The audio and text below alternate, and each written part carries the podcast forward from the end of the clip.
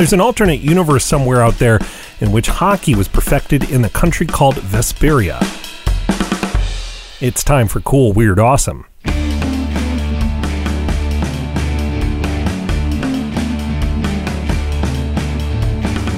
Amari usque ad mare. This is Cool, Weird, Awesome. I'm Brady on this Wednesday, July 1st. We're marking Canada Day. This is the anniversary of the formation in 1867 of the Confederation that now stretches, as that Latin motto suggests, from sea to sea. Initially, it was just the provinces of Nova Scotia, New Brunswick, and Canada, which was then what is now Ontario and Quebec. So July 1st marks when Canada joined, well, Canada.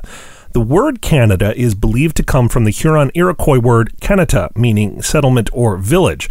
The French used it in the 16th century, but it wasn't the only name in the mix for the new Dominion, as it was then known. Since it had been UK territory, there were suggestions that it be called Victoria Land, or Albert's Land, or even just Britannia. Other names reflected its northern geography, like Norland or Borealia. There was at least one suggestion to call it Ursalia, place of the bears, and then there were the acronyms.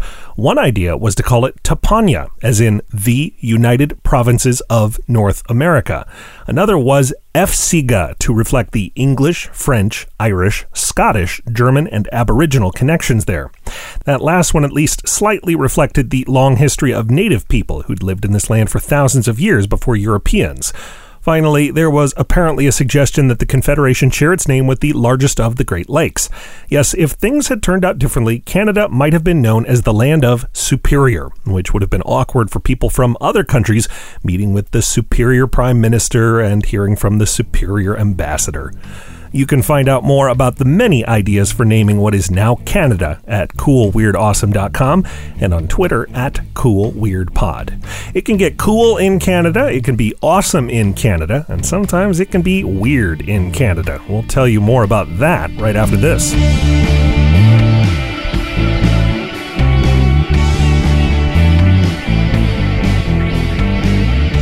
Weird Awesome is listener powered thanks to our backers on Patreon. For as little as a dollar a month, you'll make every new episode possible, and you'll get lots of extras, including sneak previews of upcoming episodes. Learn more today at patreon.com slash Brady Carlson. And thanks.